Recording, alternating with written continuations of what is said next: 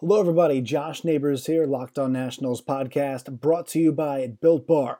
On tonight's episode, Connor Jones joins me to break down the Nationals' 7 6 collapse to the Atlanta Braves as the Nats fall to 8 and 12 on the season. Daniel Hudson gives up four runs in the bottom of the ninth.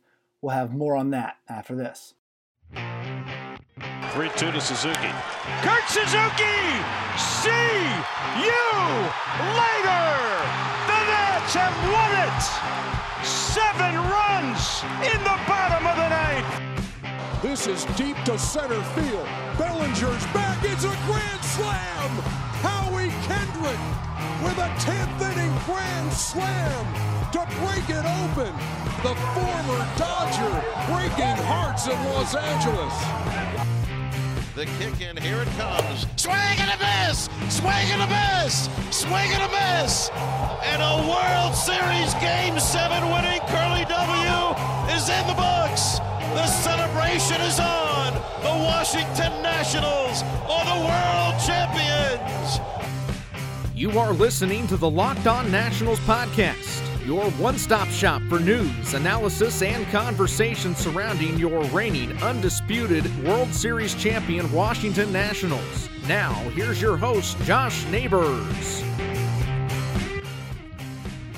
Hello, everybody. Locked On Nationals podcast. It is Monday, August 17th, 2020. Josh Neighbors here. Right after the Nationals' 7 to 6 loss against the Atlanta Braves, Connor Jones joins me. You know, there's I mean, there's a bunch of different ways you go with this game, Connor. It, you know, I was talking today. It would be really big for the Nats to get a win in this series when it was it was Sanchez, Voth, and Fedde getting the three starts. To get an Anibal Sanchez win and to have to only win one of the two starts after with Voth and Fedde going, it felt doable. And they were in position tonight, but dear Lord, Daniel Hudson made a mess, mess of things um, in the ninth. Yeah, it feels just like old times back in DC. You got the you got the bullpen absolutely butchering a game that some that your teammates work hard to win. So I mean, we're used to that around these parts. A guy blowing a game in the ninth, whether it be the seventh, the eighth. Usually, it comes a little bit earlier when, with the Nats bullpen blowing a game, but um, so we got to see that. We're used to it. Um, you know, like you said, it is important to try and win these games, especially when you're pitching rotation in a big three game series against the Braves consists of Anibal Sanchez, Austin Voth, and Eric Fedde. That's not what you want to see. And you're gonna you're gonna have you're kind of behind the eight ball here. Um, it's just you try and find somewhat positive things to say, but when you start to look at this roster, you look at the record, you look at losing four out of six to the Baltimore Orioles, and it's it's it's just pretty concerning. The Nats go to eight and twelve. The Braves go to fourteen and ten. I will say this though: if you go up until the ninth inning, there were so many positive moments in this game for the Nationals. Luis Garcia's performance the first couple games has been good. He's had some bats where he looks a bit uh, unprofessional up there, like he's not completely prepared. But he's also had some awesome at bats. You know, that home run tonight was it was amazing. Juan Soto's incredible home run tonight. Asdrubal Cabrera going two for four tonight. The bullpen, and I'll even give Sanchez some credit a lot of grinding was happening between this. Everything was good. Everything was good, I thought. Like it just in terms of how the game was shaping up up until the ninth. I thought there was a lot more positive than bad up until that ninth inning. Yeah, and there was some positives without a doubt. I think the biggest, if you want to look at reasons that the game was lost before nine innings, it's the number of runners that were left on base. I mean, that that comes back to bite you in baseball time and time again. Again, it's like the hitter version of leadoff walks is leaving runners on base, and they left bases loaded a couple times. They left two men on once, and that's just I mean that's a collective effort. Um, you know, they got their hits without a doubt and scored enough runs to win the game. But if you want to look at what you can do better offensively, you can't you can't let you can't let all those opportunities go to waste. It puts some pressure on your pitching. You did mention Anibal going, you know, five innings, three runs. The way he started, that's that's a great job by him to hang in there and battle. So I think you you got to give Anibal a lot of credit for that. But you know, it's there's more than that goes into it than just Daniel Hudson's performance, but it's it's a backbreaker, and you know it doesn't even get to that point if you drive in the runs when you should earlier in the game.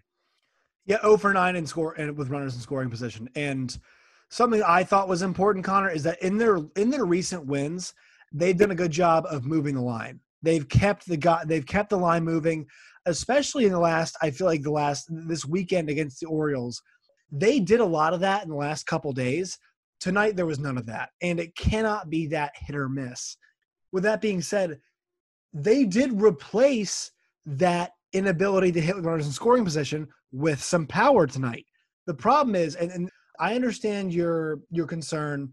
Yeah, you got to drive guys in with runners in scoring position, sure, but they did replace it with power. And in my opinion, in a situation like this tonight, this one's on the pitching.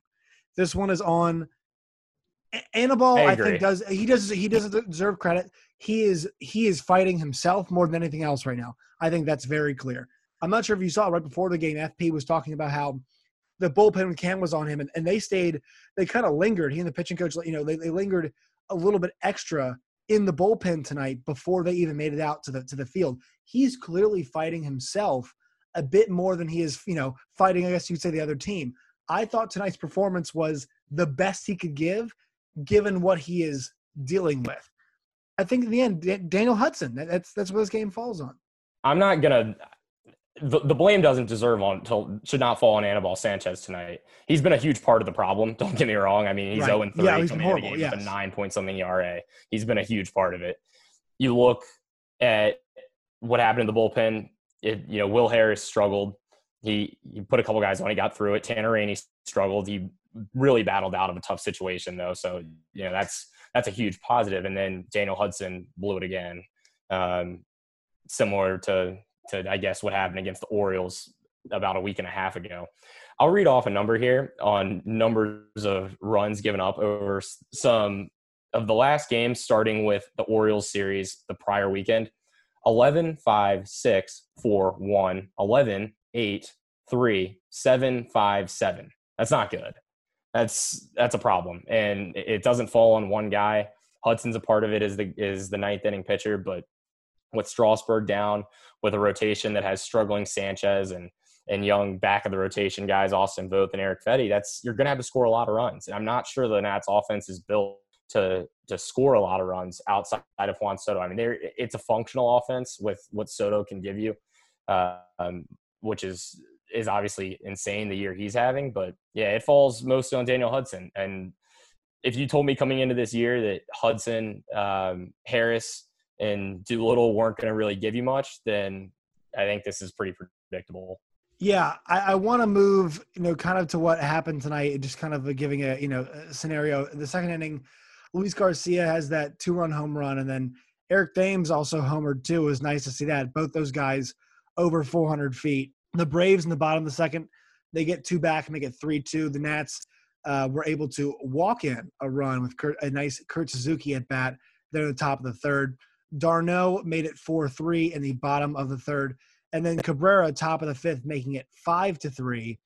Top of the ninth, Soto goes deep, 445. This is where I want to talk about. I mean, excellent at bat. And Juan Soto's been, once again, like we just keep, we're going to keep doing this over and over again. There's not much more we can say about him besides the fact that he is uh, special and then some because what he's doing right now is, I mean, from from him having, you know, I, I think the biggest question for me right now is what do the first eight games of the season look like if Juan Soto is in the lineup? I, t- I tweeted this today. It's 5.1 runs per game offensively in the last 11, not counting tonight, with Soto in the lineup. It was 3.6 for the first eight games of the season without him in the lineup. Obviously, he brings a lot, but what do those first eight game eight games look like? I know it's you're crying over spilled milk, but it is hard to think about this team and where they would be if they did have him in the first eight games. And it wasn't like he was injured. It wasn't like he actually had coronavirus. It was a false positive that cost him that much time. Yeah, it is. It's not something that I think is worth harping on too much just because. I think it's worth noting, though, with those numbers. I mean, with those yeah, numbers, it is worth, worth noting. The, the way I see it is I look at the team that the Nats are today with him in the lineup, and this it's talking about the team collectively. Even with him, it's similar to what you've seen with Mike Trout on the Angels. You can have a phenomenal player, one of the best players in the game, but if you don't have the parts around that guy, then how much how much is that going to do for you eh, as a team in the end? And I think that's kind of where the Nats are sitting at right now. So, do they win another game or two? Over the first eight if he plays. It's certainly possible, but I think that all those problems that we still see and talk about tonight, all those all those still exist. So it can be a short term band aid. It can win you a couple games here or there, but at the end of the day, um, you know your your two two back end guys have coming into this year right now have ERA 5.40. Will Harris 7.88. Daniel Hudson and and Sean Doolittle is on the DL with who knows how serious of an injury. Let's get to that Soto home run really fast because it was a really interesting situation where he hits the home run and stares at it, enjoys it for a second, enjoying his handiwork as he deserves to from what he's done so far this season. Will Smith, the opposing pitcher, did not enjoy Juan Soto enjoying his own work.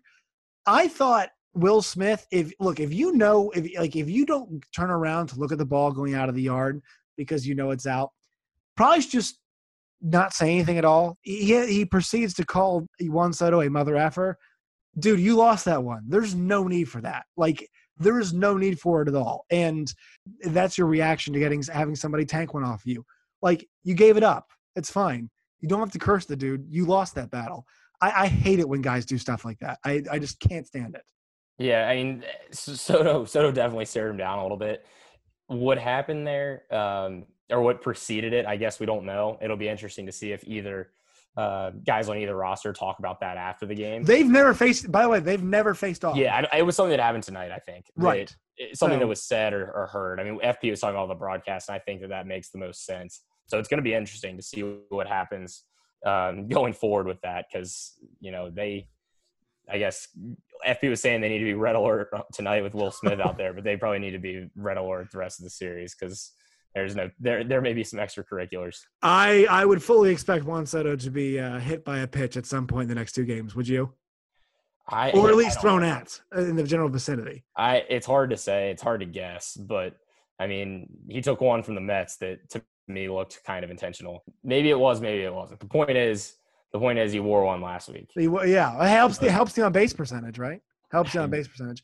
Well, if we to talk about on base percentage, if I was an opposing team, I'd probably be walking him way more often than they actually. I, that's, that's a good point. That's a good point, right? I'd let that, I'd let mean, that base percentage go go through the roof if I was an opponent. Right. So th- that was kind of my next question: is at this point in time, like, what's the incentive to pitch to him right now? like, well, I mean, if you have first base open, uh, if you have first base open right now, especially if there's nobody on, put his ass on base. Right. Like there is there is no reason to face him with the way he's hitting right now. Reigning National League Player of the Week he is on a tear. I believe he's hitting uh, after tonight 409 after tonight because he's only one for four. 490 on base. Like there's with the way he's hitting the baseball, if you can't afford to put him on, you should right now, shouldn't you? Probably. I mean, no matter who's hitting behind him, it's almost like you'd rather take your chances with them. Asdrubal Cabrera hitting the ball well right now, hitting five home runs, especially from the right side of the plate where he's been outstanding? It's definitely helping Soto out because Cabrera's shown the ability to drive in runs. Same thing will go with Howie Kendrick if he's hitting behind him, maybe in the order. But so it's kind of to me, it's going to kind of come down to to how those guys are doing, and if the if whoever they're playing is is afraid of facing those those guys or whoever it may be behind him. Because if they're hitting, you're going to have to throw strikes to Soto. Kind of like last year with Rendon, with Soto behind Rendon, you had to throw strikes to Rendon. With Howie Kendrick hitting above 330 in the five hole, you have to throw strikes to Juan Soto. And that's when your really good players have the ability to actually do damage is is when you have protection behind them that forces the opposing pitcher to come to your star hitter. Before we get out of here, a couple more things. First, Luis Garcia. What have you seen from him so far? I think it's been a mixed bag. Obviously, a lot of encouragement at the plate, but I mean, the strikeouts, like the the at bats where he does strike out, it does seem that he's at a bit of a deficit. But then he has some. I mean, once again, he's got a couple. He's had a few swings in the limited action that we've seen him where you just tell the potential is there. I, I think for me, it's been a mixed bag. Yeah, he's he's a really young player. Obviously, the youngest guy right. in the major leagues, the first player born after 2000 to to hit a home run in a major league game. So overall, I think you have to look at it in an extremely positive light just because of his age. And I think that his approach comes across pretty professional. I mean, you can see the similarities in the two strike stance to Juan Soto. I'm not saying the guy's going to be able, be able to hit the ball like Juan Soto, but in terms of approach, choking up, um, you know, spreading out and and squatting down like Soto does, it it looks like Garcia almost took hitting lessons from from Juan. So I like that aspect of his game a lot. I think he got a little bit unlucky a couple times. I think tonight with bases loaded, where Soto ended up getting doubled off. That was kind of a tough break. It was right at the third baseman. Um, a home run in his second major league game. That's something uh, to be to be proud of if you're Luis Garcia as well. So he kind of got thrown into the fire here with Starlin Castro's injury, but it's just um, so he's gonna he's gonna have some some learning curves for sure. But I think you can see the positive signs there with him. And I think this team too is is a good place for him to be, right? I mean, we always talk about how the this team is full of guys with really professional approaches, whether it be Eden, whether it be you know, and Soto obviously too. I think this year, like you can just tell from this year to last year, the confidence has grown so much. And not saying he looks different at the plate, but you can tell he's grown at the plate already with with Soto. I think having those players, having those influences around, and there were you know there were times I mentioned this yesterday that that he was mistaken for Juan Soto at spring training because of just kind of the way, like you said, you know he's able to choke up, squat down, you know, uh, especially in two strike scenarios. So I think it's a lot of encouragement. I think it's encouraging that the spot he's in, with the team he's in, with the kind of guys around him to help teach him. I think all that's encouraging. So I would completely agree with you there. The other thing I wanted to mention before we get out of here is these next two start these next two days are going to be really important because both it's important to get him on another good start give him some support and be in a position where one of these next two games is very important. I would bank on them probably i mean how long is it going to be fine for it's been. What? I think it's been all year except losing the series. I think it's been all year except for. Well, I th- they've got five of the Marlins in four days. So there's your answer. Well, I mean, there's there's for... your there is your there's your your prove it series. You got five. You got five games the Marlins in four days. There's that. That's kind of your uh, you know like th- that is going to be the biggest series of the season. Um, obviously the Marlins are they lose the Mets tonight, so you know we'll, we'll have that conversation in a couple days because obviously you're going to get Strasburg, or excuse me, you're going to get Scherzer and Corbin to start off that series. So that's going to be a bit different. But I think getting a win out of these next two starts, most likely it's going to come with Fedde just because he's been, you know, I think with what we've seen from him so far, he's been a lot better. But um making like the Nats showed tonight that when they don't get their best in the start, when they get when they get a casual outing, I guess you could say that's what I'll use. They get a casual, a, a decent outing out of a pitcher and also yesterday too, Scherzer wasn't great and they still got the win. So the last two days, they've proved that they can have a winning effort offensively, even if they don't get the best out of their starter. The bullpen made it stick on Sunday. The bullpen needs to make it stick again if they get outings like they got today, tomorrow, and on Wednesday. That's going to be the key for me moving forward. Oh yeah, they got to make it stick. But now when you're burning through your top guys and they don't hold hold a win for you, that's when things get dangerous because you got Voth and Fedde and, and neither have been terrible. So I think we're kind of at least I am. I might be piling on guys who who really haven't who, who've done a fine job. They're just it's a team now that's missing star players and it kind of forces guys into more uncomfortable roles. But with Voth and Fedde coming up and Hudson and Rainey going back to back days, Will Harris going today, you do wonder kind of who it's going to be if they have a lead late in that game, who they're going to turn to.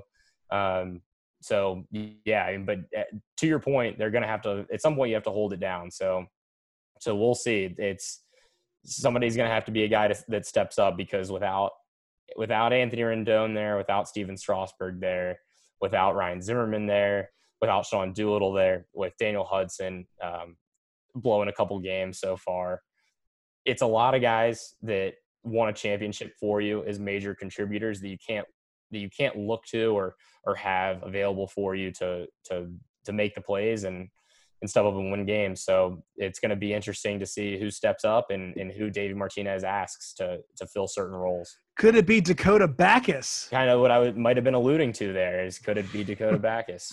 He's given you some really good innings. I think he's a guy that's looking to throw strikes. He's he's pounding the zone, and that's kind of that's kind of the first thing for any relief pitcher is is make them beat you, don't beat yourself. So I think you have to be really happy with what you've seen out of him. And going to him with a lead in the sixth inning today shows they're willing to give him a little bit more of a leverage situation. So he's a guy that I think you could see taking on um, bigger well, innings. But I think you're going to have to see him, right? I mean, I yeah, you got I mean, guys like Seth Romero who are up here. We've got guys like Will Crowe just got called up. I mean, it's going to be guys like Dakota Bacus. It, it yeah. has to be.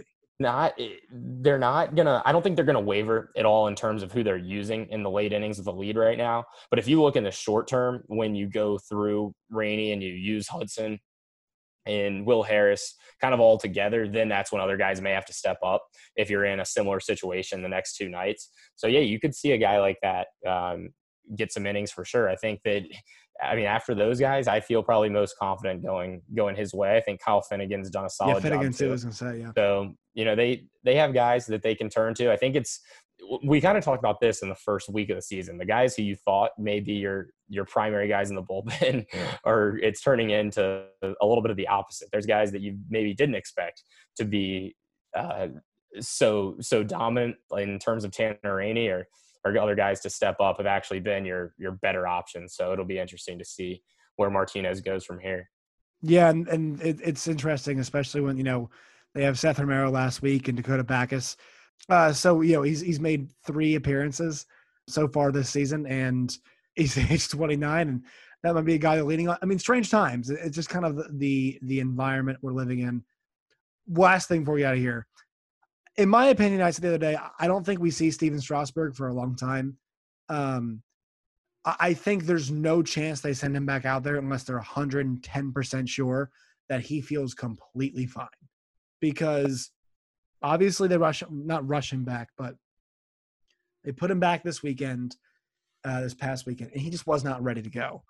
And the, the thing flared up. I, I don't really know the specifics, but clearly it's the, you know, the fact that he wanted to pitch the game and that same issue flared up and got him.